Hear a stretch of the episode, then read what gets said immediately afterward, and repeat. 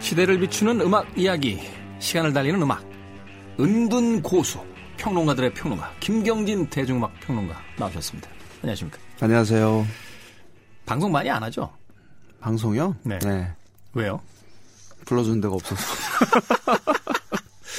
최근에 조금 늘지 않았습니까? 네, 뭐, 조금 그냥 야금야금. 야금야금. 아, 저는 감히 아, 김경진 씨를 본 지 한 20년 년 됐으니까. 그렇죠. 감히 이야기 드리는데 옵니다 시대가. 제가 한 10여 년 전쯤에 네. 그 최강희 영화 평론가 최강희 씨의 시대가 올 거다. 네. 라고 이야기하는데 술자리에서 나한테 콧방귀 꼈어요. 무슨 지금 하루 벌어서 하루 먹고 살기도 힘든데 그런 소리 아니고 막 이랬는데 요새 난리요 난리. 아 그렇습니까? 오만 사고 다치고 논란 다 불러 일으키고 하여튼 난 이렇게 논란 많은 평론가 처음 봤어. 하여튼 그럼에도 불구하고 뭐 텔레비전부터 라디오까지 네. 뭐 팟캐스트 좀뭐 거의 그 천하통일한 것 같고 어, 영화 평론가 중에서는 지금 가장 핫하거든요. 아. 제가 보기엔 조금 있으면 이제 종편에 정치 평론가 나올 것 같아요. 그런데 어찌됐건 김경진 씨는 뭐 그 음악 관계자들 사이에서는 이미 유명한 평론가니까 아, 저는 뭐 김경진 씨의 시대가 온다. 고맙습니다. 그때 이제 두고 보는 거죠. 어, 최강희 평론가, 김경진 평론가 누가 나를 잊지 않는가. 아, 최강희 평론가는 요새 좀 대면 대면해요. 네. 어, 옛날만큼 문자도 자주 안 하고 바쁘다고 전화하면 맨날 끊고 어, 이제 약간 이제 사람이 변해가는구나 이런 거 느끼는데 김경진 평론가는 뭐 그렇지 않을 거라고 저는 믿어 의심치 않습니다. 뭐 혹시라도 그럴 날이 오면 기대하십시오. 뭘 기대해요, 뭘. 자, 오늘 이제 두 번째 시간인데, 아, 오늘 어떤 이야기 나눠봅니까? 네, 오늘은 그 공연. 공연. 네, 오늘의 테마는 공연입니다. 또 BTS군요. 그렇죠. 지난주에 또. 네. 지난 첫 번째 시간에서도 BTS에 대한 이야기, 네. 그 빌보드 네. 에 대한 이야기와 함께 했었는데 오늘은 이제 BTS의 공연에 대한 이야기. 얼마 전에 런던에서 공연했었죠. 그렇죠. 웸블리 구장에서 어, 아니, 근데 사실 그, 김태훈 씨도 아시겠지만, 웸블리 하면 저에겐 마치 저 하늘 위에 떠 있는 것 같은, 꿈의 구장과 같은. 성지죠, 성지. 네, 네. 네, 그러니까 죽기 전에 여기 한번 서보면 여한이 없겠다. 뭐 이런 거잖아요. 그렇죠. 사실 이제 많은 대중음악 가수들이, 물론 이제 장르가 좀 다르긴 합니다만, 세종문화회관 그 공연장에 한번 쓰는 걸 그렇게 이제 염원하던 시절이 있었는데, 네. 웸블리는 물론 그 클래식 전용 뭐 극장은 아닙니다만 이제 다르잖아요 느낌이. 그러게요. 이건 이제 센터 중에서도 센터잖아요. 네 그렇습니다. 뉴욕에 저 왜 이렇게 그 펜트하우스 아파트 산 기분인가? 웸블리에 대해서 좀 소개를 좀 해주시죠. 네.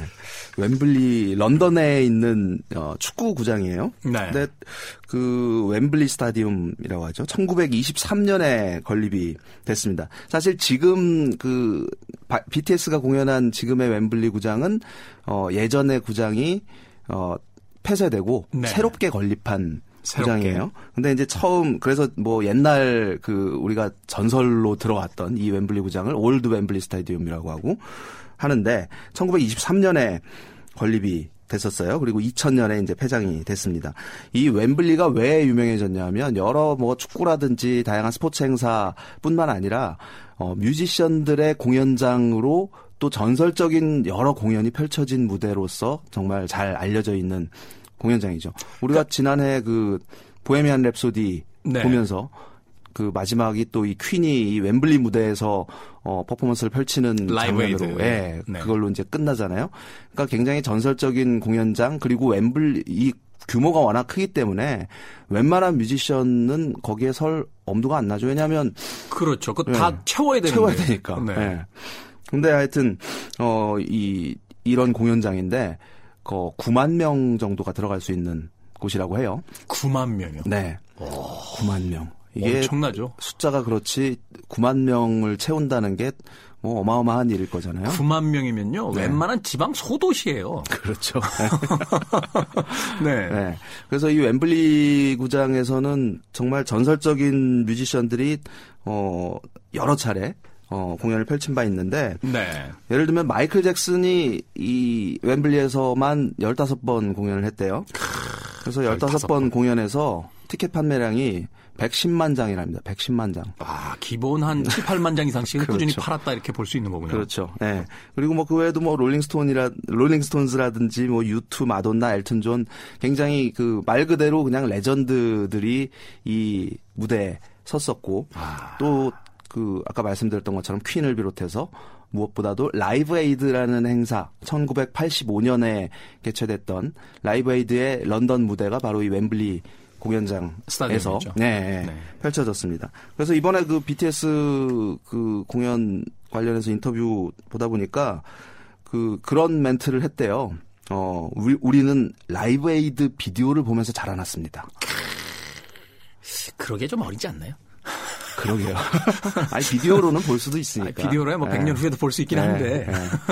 그러니까 굉장히 라이브 에이드라는 게 웸블리와 뗄 수 없는 상징적인. 네. 네. 저희도 사실은 이 웸블리를 인식하게 된 게 85년대 그 라이브 에이드 공연이었어요. 맞습니다. 네.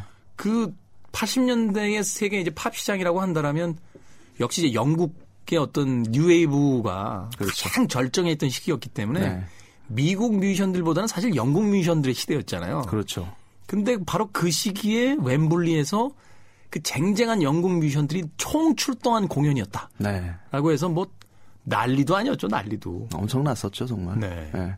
그래서 그 웸블리 하면은 그 퀸의 영화에서도 보여줬지만 가운데 이제 그 스피커 무더기 같은 게 딱 있고, 있고, 그 둘레를 이제 사람들이 꽉 채우고 있잖아요. 뒤에서 안 보여서 왜 스크린들 그 치잖아요. 그, 렇죠 네, 네, 네. 그런 모습들이 이제 딱 떠오르는 어 그래서 어 공연 누구 공연 이제 비디오를 보다가도 그 모습을 보면 아 저기 웸블리구나 하는 그렇죠. 네, 이런 어. 걸 이제 알 수가 있잖아요. 웸블리 네. 세팅이라는 게 있잖아요. 그렇죠. 네, 그게 딱 이제 알게 되는데. 그리고 이제 그 지금은 그 외양이 새로 건립돼서 외양이 달라졌지만 구 웸블리 구장에서는 소위 그 트윈 타워라고 불렸던 그 입구에 양쪽에 이렇게 서 있는 네. 그 조형물 아, 조형물이라고 할까 거대한 문이죠. 그러니까 문이죠. 예, 예. 네, 되게 유명하죠. 네, 네, 그 문도 유명하고 지금은 좀 아치 형태로 좀 바뀐 것 같은데 여하튼 여러 측면에서 대중음악 씬에서는 어, 빼놓을 수 없는 정말 전설적인 무대 이곳이 바로 웸블리 구장입니다. 여기에는 이제 방탄소년단이 썼던 거고요. 네. 이 영상으로 좀 봤는데 네.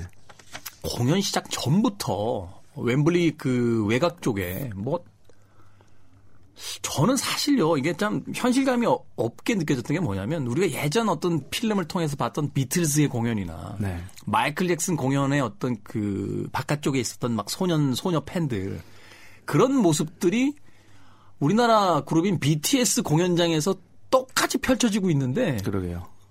이게 과연 현실인가라는 느낌이 들 정도로 비현실적으로 보였거든요. 네. 네. 더군다나 그 눈이 파란 네. 어 유럽인들이 막 그 BTS를 외치면서 막 소리 지르고 막 그리고 그, 곳곳에서 그 몇몇 그룹 그룹 그룹 이렇게 모여가지고 BTS 노래를 틀어놓고 안무를 똑같이 하고 있는 거예요. 자기들끼리. 네. 아. 그래서 그런 모습들을 보면서 그냥 BTS는 그냥 말 그대로 어 이제 월드스타 확고한 자리매김을 했구나. 한 네. 20년쯤 후에 유엔 대사 할 것 같아. 그럴 수 있죠. 이제 뭐 전 세계적인 스타라는 데는 이견이 없을 것 같은데 이 공연에 대한 스케치 조금 더 해주십시오. 어, 얼마나 관객들이 동원이 됐고 또 어떤 분위기 속에서 펼쳐졌는지. 네. 네. 6월 현지 시각으로 6월 1일하고 2일 어, 양일간 이제 공연을 펼쳤대요. 그래서 회당 이틀을 6, 공연했다. 네, 6만 명 그래서 아. 총 12만 명 관객 동원이 됐고 표는 뭐 당연히 다 매진이 됐다고 그러고요. 네. 어 24곡을 이제 공연을 했다고 하는데 말 그대로 뭐 그냥 열광의 도가니였다고 합니다. 24곡이면 이제 공연 샌리스트 중에서는 적은 숫자가 아니에요. 그렇죠. 예, 네. 네. 대부분 뭐 12곡에서 한 15곡 정도 사이 정도로 하는 걸로 알고 있는데 네. 24곡이면 거의 3시간 육박하게 공연을 했겠네요. 거의 뭐 한, 한 2시간 40분 정도 공연이 아, 이어졌다고 하는데, 네. 네. 이 아미라고 하잖아요. BTS 그 팬클럽. 팬클럽들. 네. 네. 아미의 위세가 이곳에서도 어, 확고하게 이제 빛났던 그런 무대였다고 합니다. 네. 뭐 웸블리 공연 이야기를 하고 있습니다만 그 좀 다른 이야기로 그 헝가리에서 왜 그 유람선 네. 사고가 있었잖아요. 그 헝가리 소년 소녀들이 그 한국인들을 잡고 어, BTS의 팬들인데 아, 정말로 한국에 미안하다라는 네. 그 이야기를 전달하는 걸 보고 나서 대중문화의 힘이라는 게 과연 어느 정도까지일까 뭐 이런 걸 생각하게 됐었는데 네. 드디어 이제 웸블리에서 2시간 40분에 걸친 음, 지금이야 우리가 뭐 아, 그냥 BTS의 공연이다라고 이야기하겠습니다만 이게 이제 전설이 되는 거잖아요. 그렇죠. 시간이 좀 지난 뒤에는 이제 네. 어 나이가 든 이제 유럽인들 중에 너 그때 2019년도에 BTS 공연 봤냐? 막 이러면서 우리끼리 그런 얘기 하잖아요. 네, 네. 그몇 년 전에 무슨 마이클 잭슨 왔을 때 공연 봤어? 아, 그것도 못 봤어? 막 이러면서 내가 거기 있었잖아. 막 이런 이야기들을 하게 되는데 네. 바로 그런 일들이 우리나라 그룹을 통해서 이제 벌어진다. 그렇죠. 라는 거군요. 네. 네. 이 웸블리에서 있었던 공연 중에서 또 김경희 평론가가 생각했을 때 굉장히 그 전설이 된 어떤 유명한 공연들이 있다면 어떤 공연들입니까? 뭐 역시 퀸이겠죠. 예. 퀸.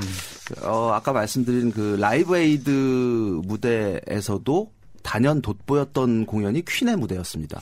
사실은 그, 그 밥 겔도프가 그런 얘기 했다는 거잖아요. 그 유투라든지 이제 다른 그룹들을 위해서 판을 깔았는데 네. 퀸이 와서 그 공연을 날름 도둑질해 갔다라고 할 정도로 그 대중들의 어떤 환호가 가장 컸던 공연이었다라고 하는 그렇죠. 건데. 그리고 네. 공연 자체의 퀄리티도 사실 퀸이 가장 좋았어요. 그러니까 사실 라이브 에이드 무대에 굉장히 많은 당대 뭐 온갖 그 슈퍼스타들이 다 그 참여를 했지만 네. 전반적인 그 공연의 질적인 측면을 놓고 봤을 때는 썩 좋은 공연은 아니었습니다. 네. 하지만 그 몇몇 아티스트들이 유독 돋보였는데 그 중에서도 퀸의 무대가 정말 압도적이었고 뭐 오죽하면 영화에서도 그 장면을 네 굉장히 할애를 많이 했잖아요.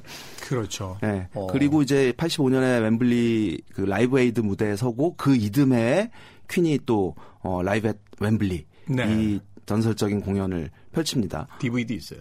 네, 저도 있습니다. 네.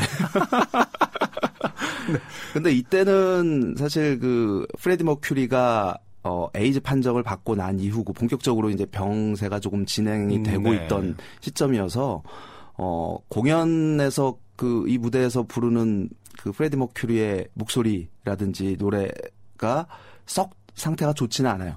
하지만 그럼에도 퀸의 이 86년 웸블리 무대는 지금까지도 어, 퀸의 베스트 공연 중에 하나 또 어, 락의 역사에서도 손에 꼽히는 무대로 어, 평가되고 있습니다. 네. 사실 85년도의 라이브 에이드 때도 100%의 컨디션은 아니었는데. 그렇죠. 86년도의 공연, 어, 어떻게 보면 이제 가장 그 대규모로 치러진 가장 유명했던 이제 퀸의 거의 마지막 공연 같은 네. 그런 느낌이 있어서 네. 웸블리 공연 중에 최고로 치는 건데 BTS의 공연에 대해서 해외 평가들은 어떻습니까? 뭐 단지 관객 동원이 많이 됐다 이런 거 말고 이제 공연의 어떤 퀄러티에 대한 부분이라든지 분명 평이 있었을 것 같은데 몇몇 리뷰들을 이제 봤는데요. 네. 어 특별한 얘기는 없어요, 사실. 음, 네. 음. 그러니까 어 BTS 이 신드롬에 대해서 여러 이제 그 평가나라든지 뭐 기사라든지 많이 있는데 사실 이들의 음악이라든지 또는 그 공연 퍼포먼스 자체에 대한 평가는 상대적으로 좀 드문 편이더라고요. 나이 든 기자들이 안 가는 거 아닙니까? 공연장에. 어, 좀 뭐 그, 그런 게 아닐까 싶은데. 네. 하, 하, 지만그 확실한 거 한 가지는 정말 대단한 무대였고 그 곳에 있는 관객들은 온통 BTS에 빠져들었다. 그 정도의 흡인력을 지니고 있었다라는 정도 라고 생각하면 될 것 같습니다. 음, 네. 이 웸블리 무대에서 공연하면은 되게 그 기념 DVD가 나오잖아요. 네. 어, BTS도 아마 나오지 않을까 하는 생각이 드는데. 그러겠죠. 저희 참 이제 가보지 못한 사람들은 네. DVD를 통해서 이제 그 현장을 좀 어, 봐야 될 것 같습니다. 웸블리 무대. 음, 참, 어, 지난번 BTS 이야기 할 때도 그 이야기를 했었습니다만, 어, 단순하게 그 한 그룹의, 어, 음악적 산업 혹은 뭐 문화적인 성공뿐만이 아니라 아, 백인 중심의 어떤 문화에 네. 이제 동양에서 그 스타가 된 한 팀이 많은 그 서양 사람들 특히 이제 서양의 젊은 친구들을 흔들고 있다라는 건 이후에 어떤 동양에 대한 어떤 그 뭐랄까 편견이라든지 혹은 차별에 대한 것들을 개선하는 데 있어서 분명히 어, 의미 있는 출발점이 되지 않을까 그럼요. 어, 네. 하는 생각이 들어요. 네. 네. BTS에 열광했다가 뭐 그래도 요새 유럽 젊은 친구들이 한국 여행 그렇게 가보고 싶다라는 이야기 많이 한다고 하던데. 네, 거의 성지처럼 성지 순례처럼. 네. 우리가 왜 옛날에 영국을 뭐 팝의 메카 이렇게 불렀잖아요. 그렇죠. 이제 유럽 청년들에게는 이제 서울이 네. 한국이 이제 말하자면 케이팝의 메카. 그렇게 해서 이제 네. 그 음악적 관광을 하러 오는. 저도 그래서 가끔 그런 생각을 하는데 지금 이제 그 뭐 BTS를 비롯해서 좀 우리나라 이 가수들이 뮤지션들이 앨범 커버도 예를 들면 비틀즈 Abbey Road라든지 네. 아니면 오아시스의 어, Morning Glory라든지 이런 앨범들처럼 이렇게 거리 어떤 포인트에서 음. 아. 사진을 찍어서 아, 이걸 앨범 커버로 하면은 관광지 네. 관광지 컨셉으로 그렇죠. 아 Penny Lane 뭐 이런 식으로 네. 아, Strawberry Field. 아 그럼 얼마나 재밌을까 이런 생각도 해봅니다. 아, 이미 선구자가 있잖아요. 저 싸이의 강남 스타일이라고. 그건 이제 곡 제목이 이제 그, 네. 네. 뭐 그런 케이스도 있지만 저 어디 갈 때마다 그 거대한 금으로 된 금색으로 된 이 싸이의 그 손 모양이 있는 코엑스 앞을 지나가면서 참 음악 한 곡이 가진 영향력이라는 게 대단하다라는 네. 생각이 들었는데 뭐 그런 음악들도 좀 나오지 않겠어요? 뭐 그러게요. 어, 홍대에서 뭐 이런 거 갑자기 홍대에 유럽인들이 넘쳐나는 뭐 네. 세계인들이 넘쳐나는 뭐 그런 풍경도 오래되지 않아서 볼 수 있지 않을까 하는 생각이 듭니다. 하나 좀 궁금해진 게 있는데 이 티켓 가격이 얼마입니까? 제일 비싼 게 220파운드까지였다고 해요. 220파운드요? 그럼 거의 한, 한, 얼마 정도? 한 30, 한 5만원 이상 되는 거 아닌가요? 그 종, 잠깐만요. 이럴 때는 역시 그 환율 계산기를 돌려보는 게 예, 제일 많은데. 아니, 우리가 뭐 있으니까 얼마나 그랬죠? 220 파운드. 220 파운드면 와 30만 원 돈이네요. 적지 않은. 그렇죠. 네. 오 이게 락 밴드라든지 또는 이제 어, 아이돌 그룹의 공연에서 쓸기에는 적지 않은. 네, 사실 굉장히 좀 싸지 않은 비용. 최근에 유튜도 네. 한 30몇만 원 하는 것 같던데. 네, 제일 비싼 게 보니까 한 네, 30만 원대더라고요. 네. 네. 근데 어쨌든 그 이런 고가의 티켓임에도 어 6만 명 관객이 찼다라는 거는 지금 이들의 위상, 인기가 어느 정도인지를 방증하는 게 아닐까. 그렇군요. 네. 어. 얼마예요, 이게? 6만 10, 10, 10, 계산을. 우리 이제 최고 금액이 그렇다는 이야기고. 네. 어, 이 공연에 대해서 참 여러 가지 이제 산업적인 측면에 대한 이야기를 좀 나눠보고 싶은데, 최근에 이제 그 음원으로 어, 구입들을 하잖아요. 그렇죠. 예전에 이제 CD, 앨범 형태로서 팔았기 때문에 이제 음반이 하나 나오면 만 원, 만 몇천 원 이렇게 금액을 지불해야 됐는데 네. 요새는 뭐 한 곡당 뭐 얼마 하지도 않고 또는 그 월정액을 내면 네. 그냥 무한대로 들을 수 있기 때문에 사실 그렇죠. 이제 가수들의 어떤 수익 구조라는 게 과거만큼 이제 그 분명하게 보이는 부분들이 없어서 사실 뭐 음반으로 수익을 낸다는 뭐 이거는 이미 이제 오래전에 얘기가 된 거고요. 음. 그리고 음원도 구입이 아니라 스트리밍이죠. 예, 그렇죠. 예, 단위 곡을 구입한다기보다는 어 월정액으로 해서 그냥 무한 스트리밍으로 음악을 듣는. 그래서 그에 따라서 이제 배분이 되기 때문에 사실 뭐 몇백만 스트리밍이 이루어져도 실제로 아티스트나 기획사에 돌아가는 수익이라는 게 정말 지극히 적은 금액이에요. 네. 그래서 어떻게 유지가 되는 거예요? 사실은 요즘 같은 경우는 음반이나 그 외에 어떤 손으로 만져지는 physical 매체라는 거는 어 상품, 굿즈 또는 기념품 이런 개념으로 보시면 될 것 같고요. 네. 어 더구나 이제 BTS라든지 좀 어느 정도 이 관객 동원이 가능한 아티스트들 같은 경우는 공연이 또 굉장히 큰 역할을 하고 있습니다. 공연. 네. 그래서 사실은 그런 얘기도 있죠. 어떻게 요즘에 프로덕션 또 아티스트가 먹고 사냐. 이 어. 음원 수익 가지고. 음. 반은 이미 구시대에 유물이 됐고 결국은 공연이 돼버린 겁니다. 아. 네. 그래서 지금 뭐 우리나라에도 그 세계적인 여러 아티스트들이 공연을 많이 펼치지만 예를 들면 몇 년 전에 그 내한했던 콜드플레이 같은 경우도 콜드플레이. 예. 당시에 그 공연 그 공연 티켓이 오픈했던 날 네. 그 티켓 구하려고 사이트에 접속했던 사람의 수가 100만 명이었대요. 그러니까 이게 어 살짝 상상이 안 가는데 100만 예 봤습니다. 보긴 어. 봤는데 100만 명이 콜드플레이 공연을 보기 위해서 티켓을 사고 싶어 했다는 얘기야? 하지만 콜드플레이의 우리나라에서 음반 판매량은 5천 장이 안 되거든요. 제가 콜드플레이 담당이었잖아요. 옛날 EMI 있을 때.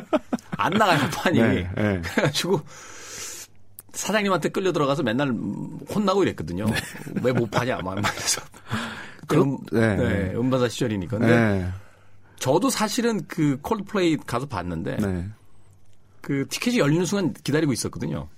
삽시간에 매진이 돼 버리는데 근데 사실은 그때 좀 그 여러 가지 이야기가 있었죠. 그 업자들이 소위 뭐 매크로를 돌렸네. 네, 뭐. 네. 그 안표상들이 그 프로그램으로 그 다 사가는 바람에 실제로 볼 수 있는 사람이 별로 없다. 이래가지고 원래 하루로 공연이 예정돼 있다가 아마 그렇죠. 이틀로 이제 늘어났던 거로. 네, 네. 그 제가 이제 둘째 날 티켓을 사가지고 이제 갔던. 저도 그랬습니다. 네, 네. 기억이 있는데. 네.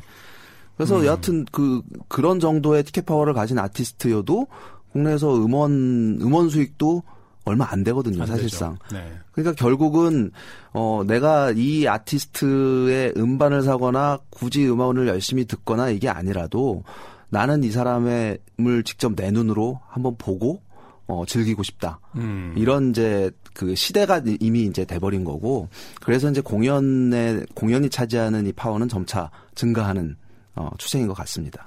우리가 텔레비전이 그 발명됐을 때 이제 극장의 영화 산업이 이제 그 쇠락할 것이다라고 섣부른 예측들을 했었는데 사실은 TV가 제공할 수 있는 어떤 즐거움과 이제 극장에서 보게 되는 즐거움은 완전히 다른 다르죠. 거잖아요. 네. 사실은 이제 다양한 음원 매체들이 생겨나기 시작하고 이제 스마트폰을 중심으로 한 그 디바이스들이 이제 발명이 되면서 공연 시장이 사실은 많이 축소될 거다라는 이야기를 했던 적도 있는데 그렇죠. 네. 이제 음원을 통해서 이제 감상하는 것과 공연장에 가서 직접 이제 체험하고 경험하는 것은 완전히 다른 형태로서 이제 그 분화가 돼 나가서 공연 시장은 점점 더 커지지 않을까 하는 또 생각을 네, 해보게 그렇습니다. 되네요. 네. 최근에 뭐 유튜브부터 시작해서 그 라디오헤드의 토미오크 같은 인물들도 계속해서 그 내한 공연 소식이 들려오고. 그러게요. 뭐 퀸도 지금 내한이 확정이 됐다 고 그러고. 그렇죠. 네. 어 그리고 그 왜 여름에 일본에 그 후지락 페스티벌 있잖아요. 네. 왔던 헤드라이너들이 다 또 그 공연 끝나고 나서 우리나라로 와가지고 들, 르잖아요 네, 네, 2차 공연을 하는 뭐 이런 네. 것도 이제 일상화되는 걸 보면서 공연 시장이 앞으로 계속해서 커질 것 같다. 그 네. 이야기는 역설적으로 말하면 공연이 안 되는 팀들은 앞으로 이런 수익 구조 내에서 뭐 아이돌이든 뭐 락 밴드건 혹은 솔로 아티스트이건 간에 활동을 통해서 어떤 그 어, 부를 만들어내기는 쉽지 않을 것이다. 네. 하는 것에 대한 그 예측을 할, 해볼 수 있겠군요. 그렇습니다. 점점 오디션들이 더 중요해지겠는데요. 그러게요. 옛날에 왜 노래 못해도 저 가수하고 그랬잖아요. 립싱크 하면서 하고 했는데 이제 이제 그게 거의 불가능해지는 그럼요. 네. 그런 시대가 되지 않나 하는 생각이 들었습니다. 자, 웸블리 스타디움의 아, BTS 공연에 대한 이야기 예, 나눴습니다. 나오신 김에 어, 웸블리뿐만이 아니라 전설이 된 공연장들이 좀 있을 텐데 네. 공연장에 대한 이야기 좀 해주시죠. 최근에 그 해외여행 가는 젊은 어, 음악 팬들이 굉장히 많은데 예전엔 그냥 이렇게 관광지들을 보는 거였다면 요새는 좀 테마가 있는 것 같아요. 그렇습니다. 그래서 네. 특히나 이제 가까운 일본 같은 데나 뭐 영국 같은 데는 그 뭐라고 할까 특정한 아티스트 공연할 날짜에 맞춰가지고 그렇죠. 티켓, 티켓 구매해서 여행 가시는 분들도 꽤 있더라고요. 네. 네. 어떤 공연장들이 좀 이 음악 역사에서 어, 화제가 됐던 공연장들입니까? 예, 뭐 굉장히 많죠. 근데 이제 일단 뭐 저 같은 경우 가장 먼저 떠오르는 이름이 할리우드볼 LA에 있는 할리우드볼. 네. 네. 이 할리우드볼에도 뭐 전설적인 여러 뮤지션들이 무대에 섰는데 음. 어 비틀즈의 유일한 라이브 앨범이 네. Live at Hollywood Bowl이라는 앨범입니다. 물론 비틀즈 해산 이후에 나왔지만 그렇죠. 1964년 그 한창 비틀즈가 그 투어를 할 당시에 녹음됐던 어, 앨범이었는데 그 덕분에 또 아마 할리우드 볼이라는 곳이 더 유명해지지 않았나 싶어요. 그리고 이후에 뭐 도어스도 이곳에서 공연을 하고 앨범을 내고 하기도 했었는데 네. 저는 비틀즈의 할리우드 볼 앨범 같은 경우는 어 제가 손꼽는 최악의 라이브 앨범이거든요. 사, 실 그래서 비틀즈 네. 활동 시기에는 안 냈잖아요. 그렇죠. 녹음 상태 막 엉망이고 막 이래가지고 그 이게 뭐 연주나 노래 문제가 아니라 그 비명 소리가 한 반이어서 네. 도저히 듣기가 쉽지 않은. 그러니까 그 그냥 공연장에 있다 이거지 그렇죠. 음악이 감상하기 그렇죠. 쉽지 않은 음반이라서. 그렇죠. 네. 네. 네. 사실 그런 음반도 있잖아요. 뭐 우드스탁 라이브 같은 경우도 뭐 그 공연 자체는 페스티벌 자체는 굉장히 의미 있지만 그렇죠. 라이브 네. 음반이 사실 뭐 걸작이라고 볼 네, 수는 그 없으니까. 네. 네. 그래서 뭐 이런 할리우드볼도 있고 또 뉴욕에 또 유명한 공연장이 있죠. 메디슨 스퀘어 가든이라는. 아. 그래서 뭐 이곳에서는 그 70년대 초반에 조지 해리슨이 그 방글라데시 기아 난민을 돕기 위한 콘서트 for Bangladesh를 펼치기도 했고, 네. 어 엘비스 프레슬리의 메디슨 스퀘어 공연 실황이 음, 또 유명하죠. 유명하죠. 또 네. 또 락 팬들에게는 아마도 레드 제플린이 1973년에 이곳에서 가진 공연 이게 네. 영화로 또 만들어졌잖아요. The Song Remains the Same이라는. 그렇죠.